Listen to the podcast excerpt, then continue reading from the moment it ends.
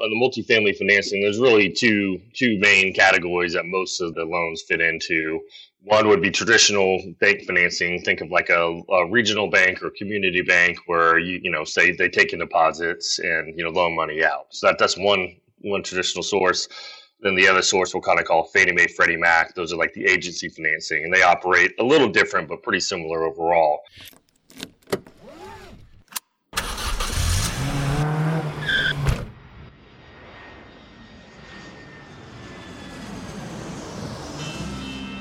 Welcome to Investing in the US, an Aussie's Guide to US Real Estate, a podcast for international investors and real estate entrepreneurs looking to break into the US market.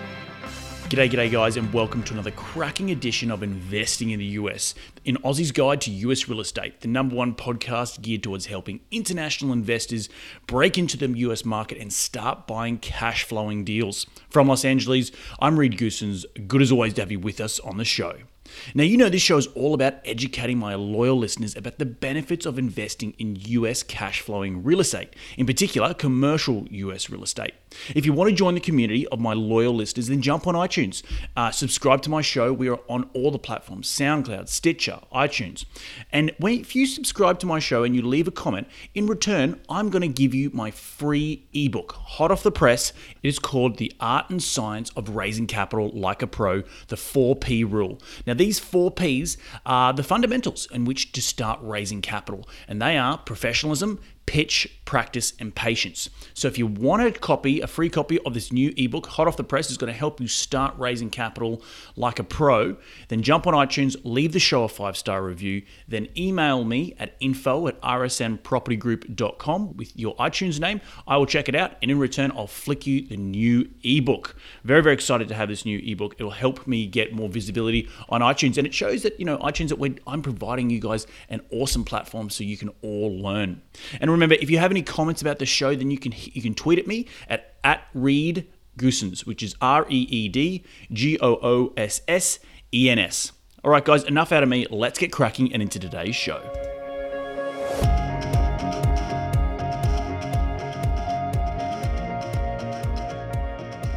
Today on the show, I have the pleasure of speaking with Michael Becker.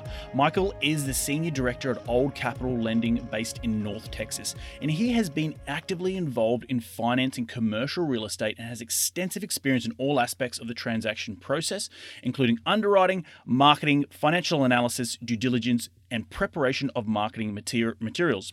He has closed on many different asset classes throughout his career, from multifamily apartment communities to office buildings, industrial areas, medical office buildings, raw land, hospitality, and shopping centers throughout the southwest region of the United States.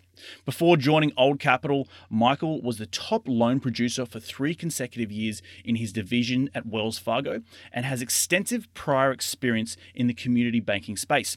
He's a lifelong resident of North Texas, where he attended the University of North Texas, where and he also lives there with his wife and two children. G'day, Michael. Welcome to the show. How are you doing today, mate?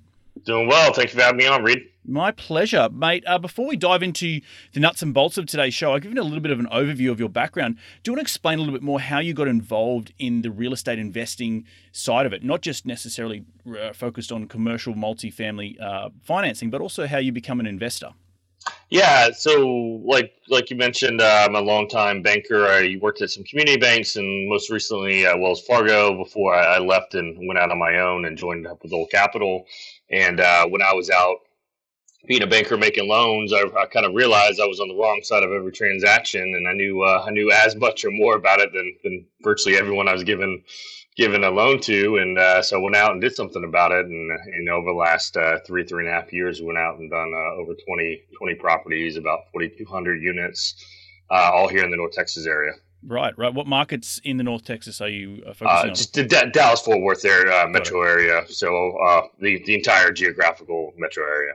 Cool, cool. So, so Michael, today's show is all about understanding the fundamentals of multifamily financing and how banks look at multifamily deals before they say yes to financing. I think a lot of people, particularly first-time investors, they want to get involved in the multifamily space, but they need to understand the underwriting um, process. But before we dive into that underwriting process of how the banks look at it, do you want to just give us, a you know, a high-level v- uh, review? You know, I talk a lot about on this show the benefits of multifamily, but if for all those new listeners just joining us, What benefits do you see in the multifamily space, and why do you like investing in that space? Um, many. So what I what I like about uh, housing in general, whether it be single family or multifamily, it's a universal need. So it seems to me to be pretty safe and, and secure, and it's going to always be some level of permanent demand there. That's going to be really hard to kind of go away with technology. So I think it's an intrinsic, fundamental thing um, specifically to multifamily versus say single family, just uh, simply the economies of scale and the ability to go and do bigger deals and put more capital at risk. It's really hard to scale these single family homes. You got to get you know hundreds and hundreds of them, and they're all it's fragmented in different locations. Where if you buy an apartment complex, you buy a hundred unit apartment complex and have all your your uh, your units in one location, and then the uh, revenue it produces affords you to hire professional third party management if you so choose help you do um, all the the make readies, operate the property, and do your books for you as well, uh, as well as it will afford you enough revenue to hire you know on-site maintenance and on-site management. So whenever there's an issue, they go walk into the office and have the manager there to, to address it, or the maintenance got to go fix it, and then have you know someone located on property where if they want to come um, and lease a unit. You don't have to schedule a time for them to come, you know, from you to come from your office offsite to the property to show it to them.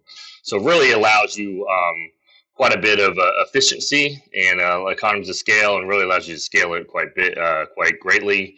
Uh, on the financing side, uh, the way the U.S. government views uh, multifamily is, you know, housing is a core issue for the government, so they have very attractive and very favorable financing terms, specifically for multifamily uh, through the, their Fannie Mae and Freddie Mac uh, agency programs that they're not necessarily available for the office and retail and industrial type buildings. So not only do you get you know, a great durable income source by having housing, which is something that's universal need, but you also get more attractive financing uh, available for multifamily relative to the other commercial uh, property types. On top of that, uh, the way the IRS views it, you can depreciate uh, apartments over 27 and a half years, where other commercial buildings are over 39. So you, got, you also get increased you know tax benefits on top of it versus the other commercial asset classes. So those are just some of the the main reasons why I like it. Yeah, that's that's a really great uh, sort of summary, overall summary of multifamily in general. And you know, I know when I first moved to the United States, the ability of multifamily and it, see multifamily doesn't exist in Australia and, and I was just blown away that I could go and buy 250 units. I would not have that right. opportunity to go and do that in Australia just because of different structuring and financing and I'm not going to get into that because today we're focusing on US financing for multifamily real estate. So with that being said, do you want to dive into a little bit of if based on your experience back in the day, if someone was to come to you and say, "Hey, I've got a 100 unit apartment building." What does the bank like to look at from their underwriting point of view. You've done your underwriting. You think, yeah, this is great. I'm picking up at a 7.5% cap rate. I've got great cash on cash returns. What does the bank look at before before anything? Well, you know, I think it's important to kind of on the on the multifamily financing. There's really two two main categories that most of the uh, the loans fit into. One would be traditional bank financing. Think of like a, a, regional bank or community bank where you you know say they take in deposits and you know loan money out. So that that's one one traditional source. Then the other source we'll kind of call Fannie Mae, Freddie Mac. Those are like the agency financing, and they operate a little different, but pretty similar overall. Um, there's also life companies and uh, what's called CMBS loan or commercial mortgage-backed securities, but that's such a small part of the market that's not really what um, finances most of these apartment complexes. So let's start with like the bank side. So think think of it like I said, it's like they take in grandma's money. So grandma comes, opens up a savings account, deposits with them, and then they'll take that money and go loan it out. They'll hold that loan on their balance sheet. It's not like sold off on Wall Street to somebody else. And so what they look for um, typically is they they're typically geographically constrained normally they want to be have a presence in the market that they loan on. A lot of those uh, they'll do both stabilized and non-stabilized properties at a community at a community bank let's call it. They typically require personal guarantees meaning that they um, not only when you buy the property you typically put it like an llc or a corporation uh, they'll be the borrower of the loan, but they want someone standing behind it to sign a guarantee in case something happens. They'll step up and, and make the bank whole. The other things that they look for is they want to make sure that, you know, they, they typically only go out, you know, five, maybe seven years on their term, and they'll have typically maximum uh, amortizations of, say, 25 year uh, maximum amortization with you know the balance due at the at the end of the term, say a balloon balloon payment at the end of say five years. Those those typically what you want at uh, typically what you can see at a traditional bank, um, community bank. Going over to Fannie Mae and Freddie Mac, uh, these are like the agency loans. So what they look at them, they look at these as like permanent loans.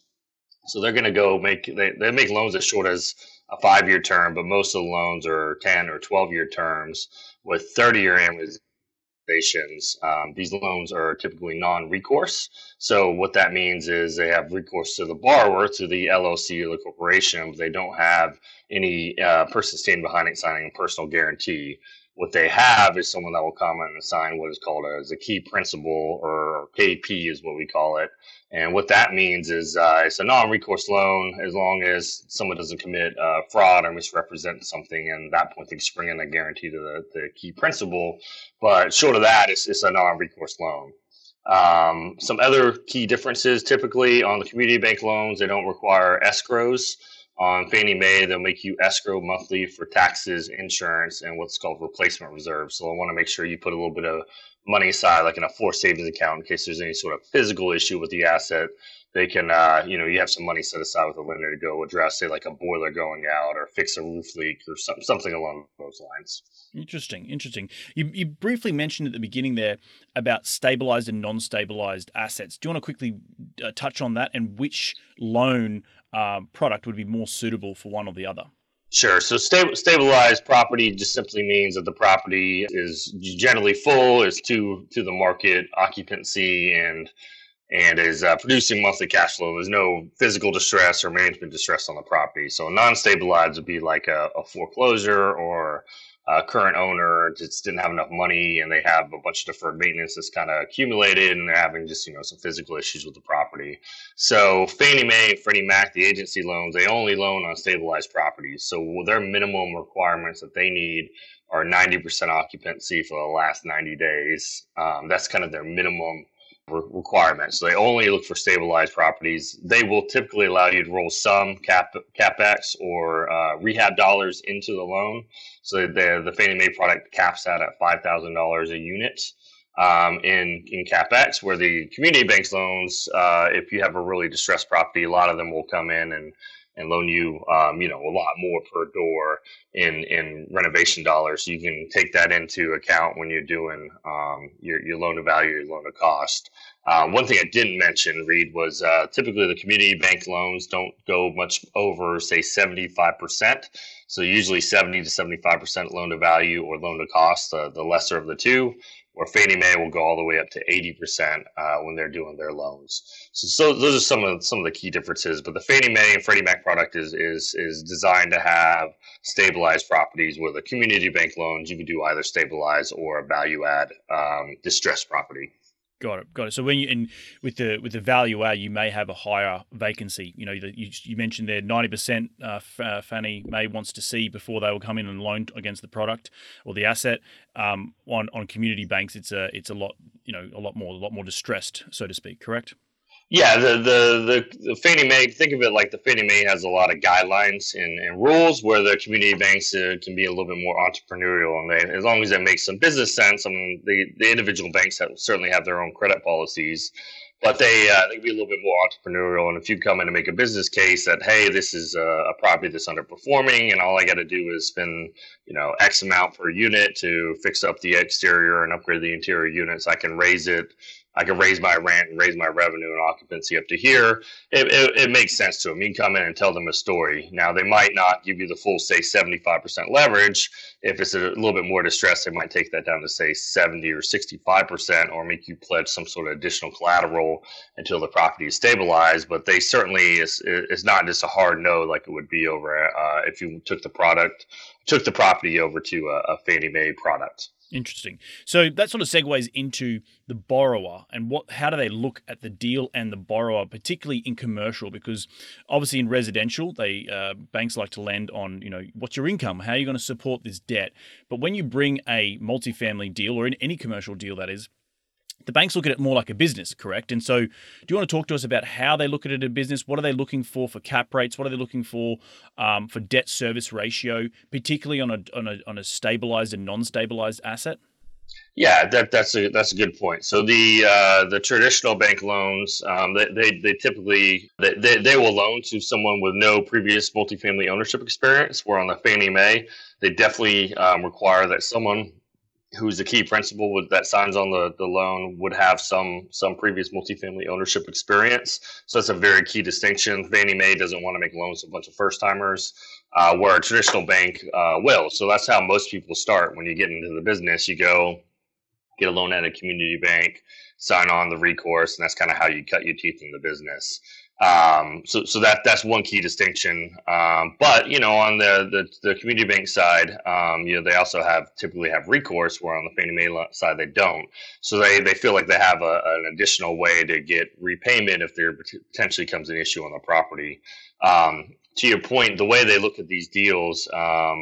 On the Fannie Mae loan, uh, you need to have a 1.25 debt coverage ratio on the way they underwrite. So what that means is they want to have the net operating income of the property. So all the revenue the property uh, produces less all the operating expenses, which excludes things like debt service, which excludes debt service, but it's like all the things to operate, like payroll, property taxes, insurance, etc., um, equals your NOI. They want that to be 125% of your annual principal and interest payment, and that's that's what's called like a 1.25 debt coverage ratio. So that's the minimum that Fannie Mae has, and then most banks are, are pretty similar. They want to have a 1.2 or 1.25. It kind of depends depends on the bank. Uh, but if it's a distress asset, they'll do it kind of on a pro forma basis. So like I like I mentioned that they have a guarantee. So if it um, if the property doesn't work out of the gate, they might ask you to pledge a little bit more collateral or lower the loan to loan to loan to cost a little bit, a loan to value a little bit, and then they'll just underwrite it like on a pro forma basis, like what it will be once you implement your your capital plan and upgrade the units and then lease these units out at the higher rental rates. Interesting. Now that's that's very very uh, key information for all those people listening out there because you you touch on very very uh, important aspect of debt service ratio. Um, talk to me about the credit uh, of, of the of the borrower. Um, as you know, how much do they look at the property, and how much do they look at you as the borrower when you as a first timer coming through the door? On, sure, like on, on, on, both. A, on, a, well, maybe just on a community bank, so to speak. Yeah, so like you mentioned before, when you, you try to go get like a Fannie Mae loan on a single family house, it's like ninety percent the the borrower and your income and about 10% about the property. Basically does the property appraise or not? On the commercial financing side it's, it's almost the opposite. It's the, the vast majority of it's about the property and then the borrower the individual sitting behind it. Is a much smaller part of it.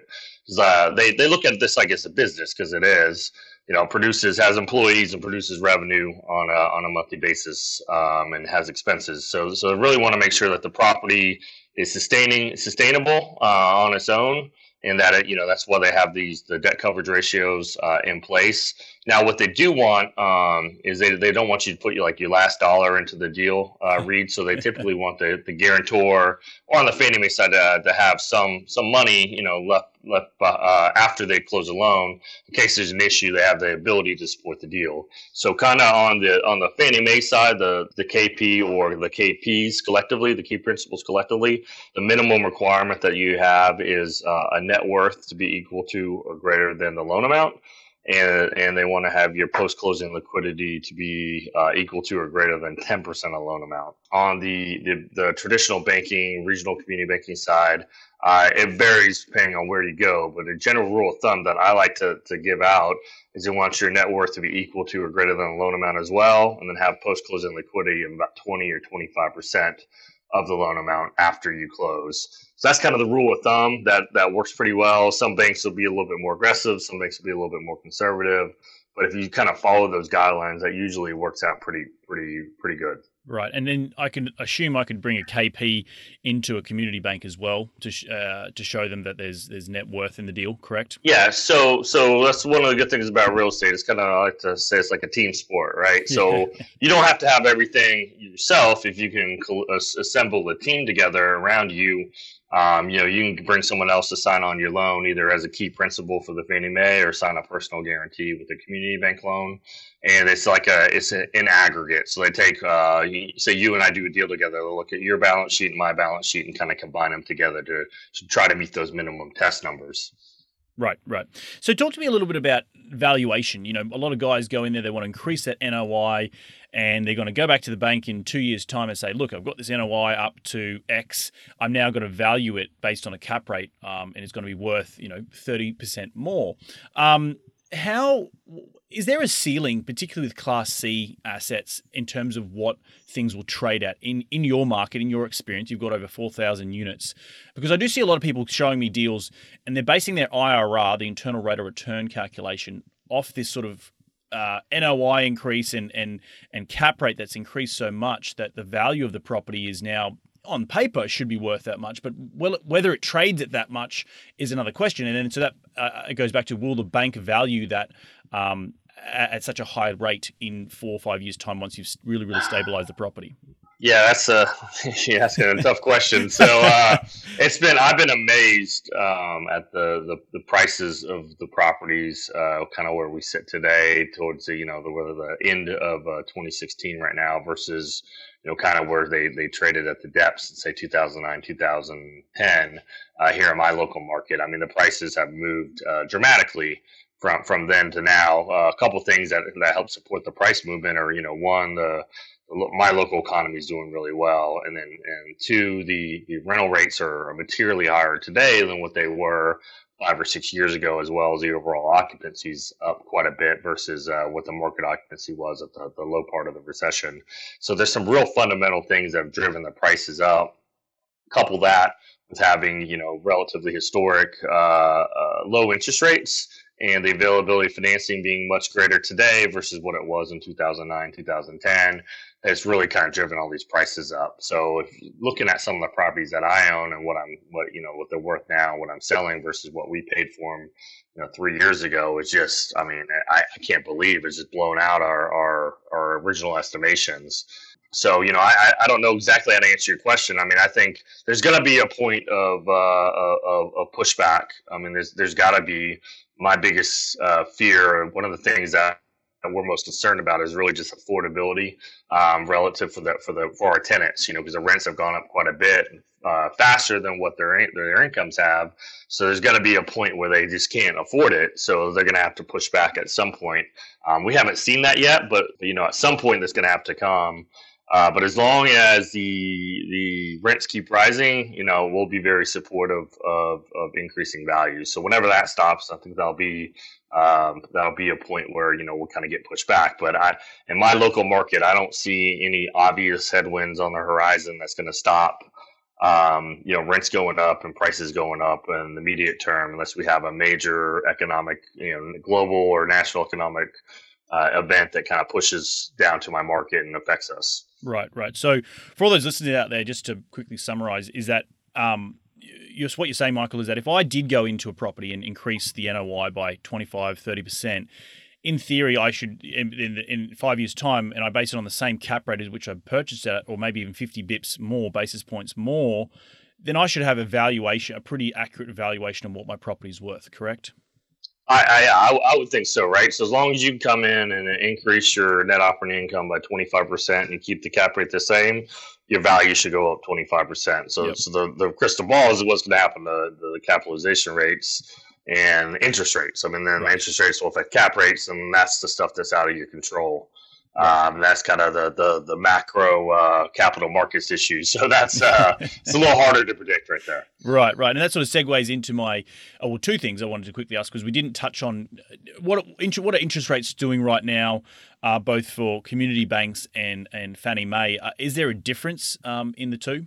Yeah, so the community banks are a little bit more kind of you know mom and pop, so they really they, they don't really have a uniform rhyme or reason the way they they price their their loans. Um, a lot of them, a lot of them do like prime prime rate plus the spread.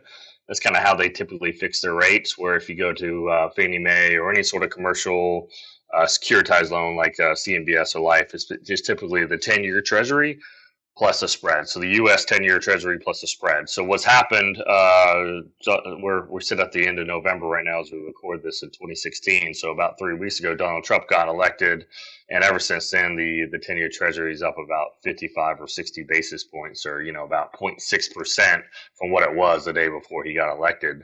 So it's really driven um, the interest rates up on the loans. It's about by by by 0.6 percent. So it doesn't seem like a lot of money, but from where where it was in early November, you can you could have borrowed money, say for ten years, fixed about four percent. It's now four point six percent. So it's moved, you know, about fifteen percent uh, higher uh, from a percentage basis, but it, even though it's only 0.6 percent um, in a nominal basis. Right, right. And your what is your rule of thumb? I got a couple of rules of thumb when I analyze a deal, where you want to see interest rates compared to where you're picking up the cap rate of the building for. Um, do you have a rule of thumb at all?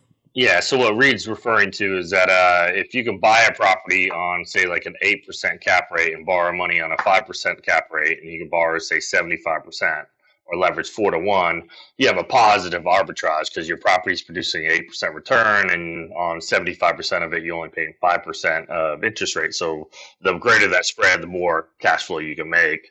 Um, so what's my rule of thumb? Kind of the, the, the arbitrage difference between the two, I mean, I would love to see 200 basis points or 2% difference between my cap rate and my um, my interest rate now. But when we buy properties, uh, I typically look to have like a light value add property. So it's not so much what the property is producing today, but it's what I believe I could turn it into year two, year three once I implement my a capital plan and my management plan to the property. Right, and and just to be specific, that you're talking about the cap rate of the building, not necessarily the cap rate of the of the market surrounding that building, correct? That's right. Yeah. That is what what I'm going to uh, to, to my, my, purchase price, to my cost, what I can make the, the my net operating income and calculate like a future cap rate to my cost. Right, right. That, that's correct. Right, right. So uh, moving forward into the future, Donald Trump is now in, in power, or will be in power in early 2017. From an investment point of view, multifamily, and, and if interest rates continue to rise, and that 200 basis points that you like to see continues to squeeze what is your investment strategy moving forward? And what are you sort of I know no one has a crystal ball but what are you anticipating come 2017 and where and where the multifamily game is? Because it's been so bloody hot particularly in Dallas Fort Worth which is where I'm investing and you're investing. What what what's the sort of strategy moving forward yeah, it's gonna. That's, that's another uh, good tough question. So I don't, uh, like you said, I don't have a crystal ball, but um, you know, I, I, was thinking, you know, a couple months back, talking around my business partner, I was, I was figuring that we probably had somewhere between 75 and 100 basis points in interest rates before we start seeing an interest rate movement up before we start seeing cap rates really get affected. So I think we've pretty much taken out the majority of that already in the last uh, three weeks with uh, after Trump's been elected. So I think if we see much more interest rate movement upwards, my personal belief is cap rates will start creeping up because um, because like you mentioned the the the spreads are going to start getting compressed for the the buyer and they're just, just not going to start making a lot of economic sense as, as much as it used to be. So what i think is going to happen uh, if that happens what i think will, will happen is there's going to be some slowing slowing up of, of transactions. There just has to be because because as an owner you're going to see well i could have sold this property for x amount of dollars a month ago or two months ago and now I'm you know now I, no one's offering me that, so I don't want to I don't want to take a lower price because I, I believe the property is worth worth X, and the marketplace doesn't think it is because the interest rates are up and they just can't get their same yields. So I think it'll be a period of several months where you have to have some level of price discovery in the market before transactions kind of before the market resets and transactions starts you know going again. So you know, the, the how how hard does that slow up? I, I'm I'm not quite sure. Um, you know, hopefully it's uh a relatively short period of time and, and things will keep going. So uh, I, I, feel fortunate and with everything that I own and what most of the loans that we do are long-term fixed rate debt. So having adjustable rate debt, I mean, it's certainly been uh, the, the right move for this, this entire cycle. It's been the more advantageous uh, product to have because the rates have been lower and they don't have large prepayment penalties. But if we get into an environment where rates rise uh, sharply, I'll be feeling a lot better that I got long term fixed rate debt and I don't have a problem for many, many years. and what, what what have you fixed it at um, on on your portfolio? So, so, it depends. It ranges deal by deal, time by time. But generally speaking, uh, with the last deal we locked was in August of uh, 20, uh, 2016, and we locked it at 3.87 percent for 12 years. Wow That's and uh, and then you know, but if you were got me and we locked a deal in December last year at like four point nine percent, I think. So you know, it was like from the end of 2015 to the you know basically to the late summer of 2016, it was almost 100 basis points or a full percentage point lower than than uh, than what it was at the you know in, in, that nine or ten month period, and now they've they've come back up, say you know 0.6 percent or 60 basis points. Interesting. That's that's that's, that's interesting. And just in twelve months, that was such a major difference in in financing. So, have you locked anything in recently um, since the election uh, uh, and moving forward? Uh, uh, unfortunately, I'm buying the deal right now. We're trying to rate lock, so uh, it's it's been a little hairy. I've been following it, so uh, no, no, I haven't. But uh, you know, I think I mean, obviously, we're gonna we're gonna be up. Um, when we underwrite deals, we always have some level of buffer and lowering our loan amount versus what we apply for, and then raising our interest rate versus what we apply for. And I've certainly blown through my buffer. Uh, I thought it was pretty. I thought it was pretty uh, conservative and wide enough. And you know, at this point, it, it, certainly wasn't. I didn't. I didn't foresee 60 basis points in such a short period of time. So uh, un- unfortunately, um, it's going to be a little bit, a little bit tighter, and our loan proceeds will be a little bit lower uh, than what we underwrote to. But I, you know, we're certainly, I think, going to be okay in the safe zone. But it's, um, you know, it's, it's, it's causing a little bit of anxiety along the way, no question. Right, and then just for those listening out there, you're just meaning that less loan proceeds, which means the loan to value uh, or loan to cost ratio is lower, right? That's, that, that's right. It might, it might not be eighty percent; it might be seventy percent or sixty-five percent. 70 yeah instead of 80 it'll be like 78 or 77 and a half percent something like that Got it. Which just means you need more equity from your investors, correct? That's right. Yep, yep, yep. So when you're, what, what are you looking at these days in terms of um, when you're underwriting your deals, and, and how do you know to make the maximum offer? Like, are you underwriting based on the NOI, the trailing 12 months, looking at a cap rate of the market, and then minusing out any expenses you might have to do to it to give a maximum offer to, to for a property when you're when you're submitting offers?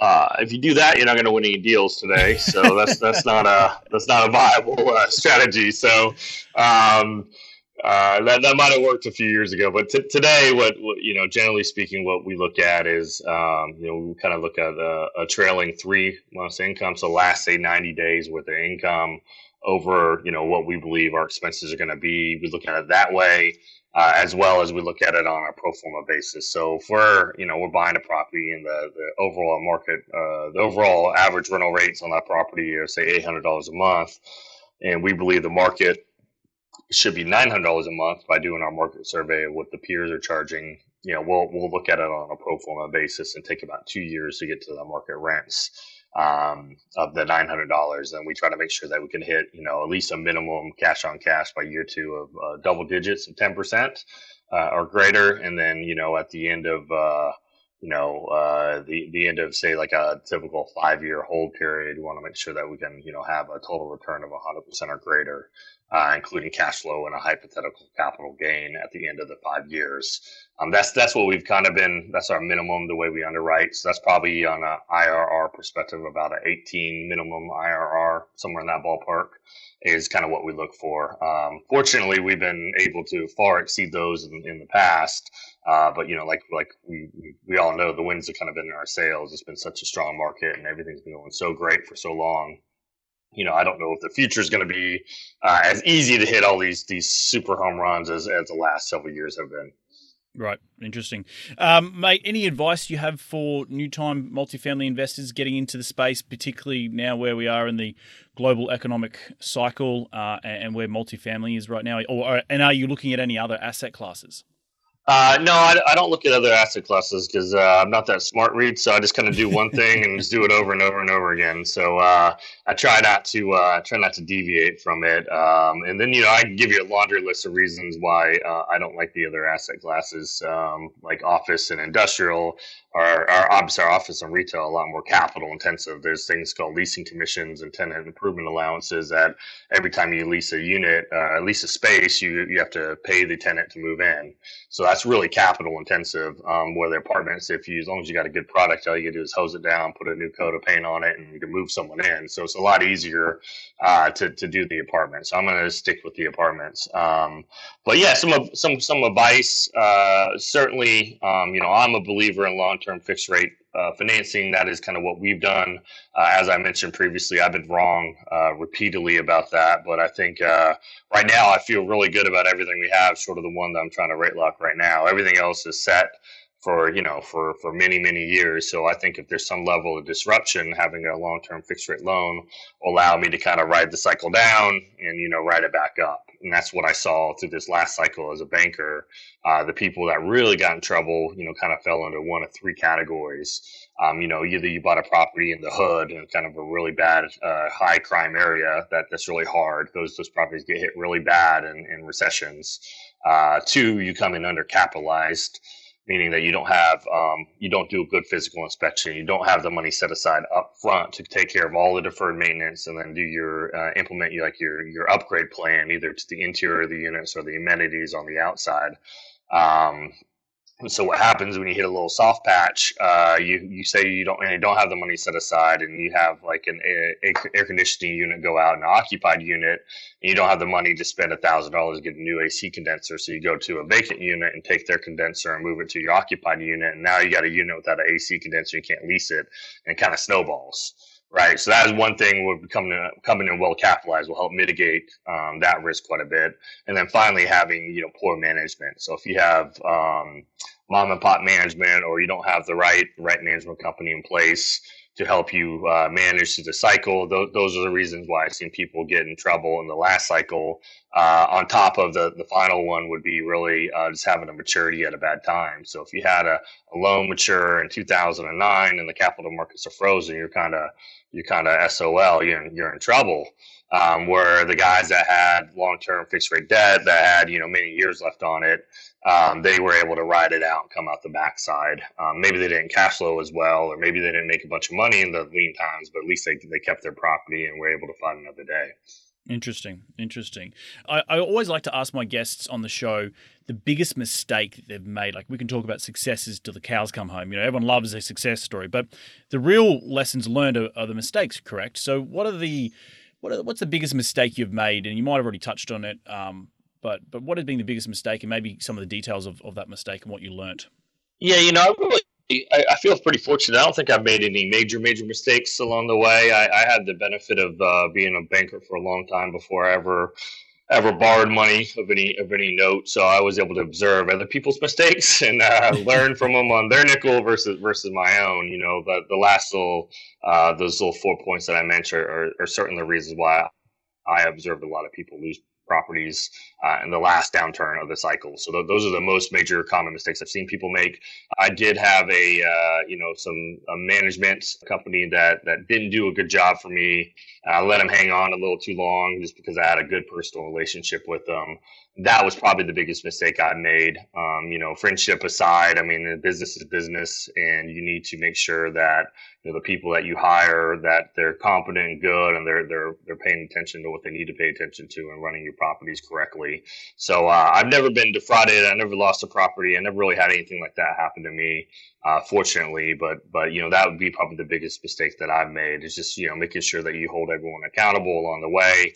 Because I know when I go out and raise money, my investors hold me accountable. So everyone in the entire uh, process needs to be held accountable as well, and everyone needs to do their job. Well, Michael, I could literally keep talking to you for the next couple of hours because I've got, there's more and more questions, but I know your time is very, very precious. If people wanted to reach out to you, where can they reach you to, to continue the conversation? Sure, yeah. Well, uh, I'll just give out my email address. It's uh, m becker b e c k e r at oldcapitallending.com. That's m becker at oldcapitallending.com. Uh, you know, one of the other ways uh, you can learn about us is we actually have our own podcast Reed as well. Nice. So, uh, Old Capital uh, Real Estate Investing Podcast, the Old Capital Real Estate Investing Podcast, and we're on Stitcher and iTunes and all the major uh, the major podcast aggregators, or it's also at oldcapitalpodcast.com. Those are the, the best ways to learn a little bit more about us. And if uh, if you're an apartment nerd and you like listening to uh, podcasts about apartments and apartment financing, this is uh, the one for you. I can, I can promise you that. I love that's a good name for a podcast, actually. Apartment nerd. it's uh, you, you, have to really be into uh, apartments to uh, and real estate investing to listen to our podcast. So we just interview a lot of our clients and then uh, brokers and other service providers in the uh, the North Texas area that that kind of support the uh, the multifamily space. So that's uh I do that with my my partner Paul Peoples, and we try to have one out weekly. So uh if anybody hears me here and want, wants to learn a little bit more about about multifamily and have in-depth discussions about different aspects of it, that that's good uh, good resource for you. Awesome, and I know you did uh, flick me on some some white paper. Uh, can people get their hands on that with that same white paper about yeah. multifamily financing? Yeah, if you guys, we we uh, I helped uh, with Paul. We helped uh, draw uh, draw up a, a, ten or eleven page uh, white paper, kind of give you the the basics, uh, kind of the one hundred and one of multifamily financing. If you guys want that, I think info at oldcapitallending.com. If you just email info at oldcapitallending.com, we'll we'll send send out the the eleven page white paper, and you guys can certainly read it and, and go from there. Awesome, awesome. And uh, for all those listeners out there, definitely email it. It's a very, very awesome 11 pages, uh, jam packed full of incredible advice. Uh, and just, you know, r- very, very explained in, in, layman's terms for everyone out there who may be a bit confused or lost throughout this uh, this interview if we went too deep into some some topics. So definitely hit up uh, Michael and his team at Old Capital.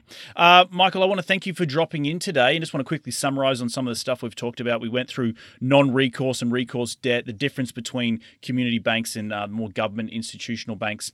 Uh, we talked about how the, the debt service ratio and people or banks like to look at debt service ratio uh, and loan to cost and how that can be affected given where we are and the if interest rates rise and cap rates start to compress. Um, did I leave anything out? No, I think uh, you know. I think that that's it. I think the white paper has quite a bit of information, and uh, you know, if anyone has any questions, I'm certainly whether I can help or I, or I can't help. I, I, don't mind having a quick conversation with somebody. You certainly can reach out to me, and um, I'm always happy to try try to help answer some questions along the way. Awesome. Actually, one last question before you jump off the line. Uh, this show is all about helping international investors break into the US market. Are you working with any international guys right now? Uh, my, my partner Paul has done done some of that lending. I haven't done a ton of it, um, but I know we've done some loans with people from Singapore and some and Canada and some other countries as well. I don't know if we've done any Aussies yet, but uh, but uh, I, I, know we've done people from Canada and Singapore for for sure. It comes off the top of my mind. It is a little bit more difficult. Uh, no no no question about it. There there's a little uh, a little bit more uh, challenges we have to overcome, but it's people do it all the time, every day, all day. So it's certainly attainable. Exactly. Well, Michael, thank you so much for dropping by. Have a great rest of your week, and we'll catch up soon. All right. Thanks, Rick. Well, there you have it, another cracking episode filled of so much important information about multifamily financing here in the United States. Guys, I so much recommend jumping on uh, info at oldcapital.com. Hit hit Michael up. Though that that uh, white paper or ebook, as like to call it, is very very informative. It's got full of so much information for anyone out there who was a little bit uh, confused with some of the questions I was asking today, and we maybe some of the the acronyms we were using were a little bit too quickly. Uh, we used sorry not too quickly we used. Uh, you may not understand them. Get his uh, get his ebook, and it is just it, it, explains it in so so layman's terms, and you'll be so much better prepared to approach a bank. Now, remember, if you do like this show, jump on iTunes and hit the, uh, give the show a five star review, and you can comment on the show at iTunes, and you can also comment at me at Twitter at Reed Goossens. So R E E D G O O S S. Leave your comments, reviews, whatever you think about the show. I always love love hearing feedback and how I can improve improve because that's what I'm all about is trying to improve this show for my audience and all you guys out there who want to invest here in the United States. Uh, and in return, as you as you know, that I will hit, I'll show you my ebook, a brand spanking new new ebook straight off the press, the art and science of raising capital like a pro, the four P rule, which is professionalism, pitch, practice and patience. Now, if you want to, if you want that ebook, then you can hit me up at info at rsnpropertygroup.com. Make sure you check out all the show notes for a summary of today's conversation with Michael. It will be up on my website at, re, at rsnpropertygroup.com. Just remember to click on the podcast tab. Thanks for taking some time out of your day to tune in to continue to grow your real estate investing knowledge because that's what we're all about here on this show to continue to grow your financial IQ so you can get started investing in US real estate. Until next week, take care, be safe, and remember happy investing.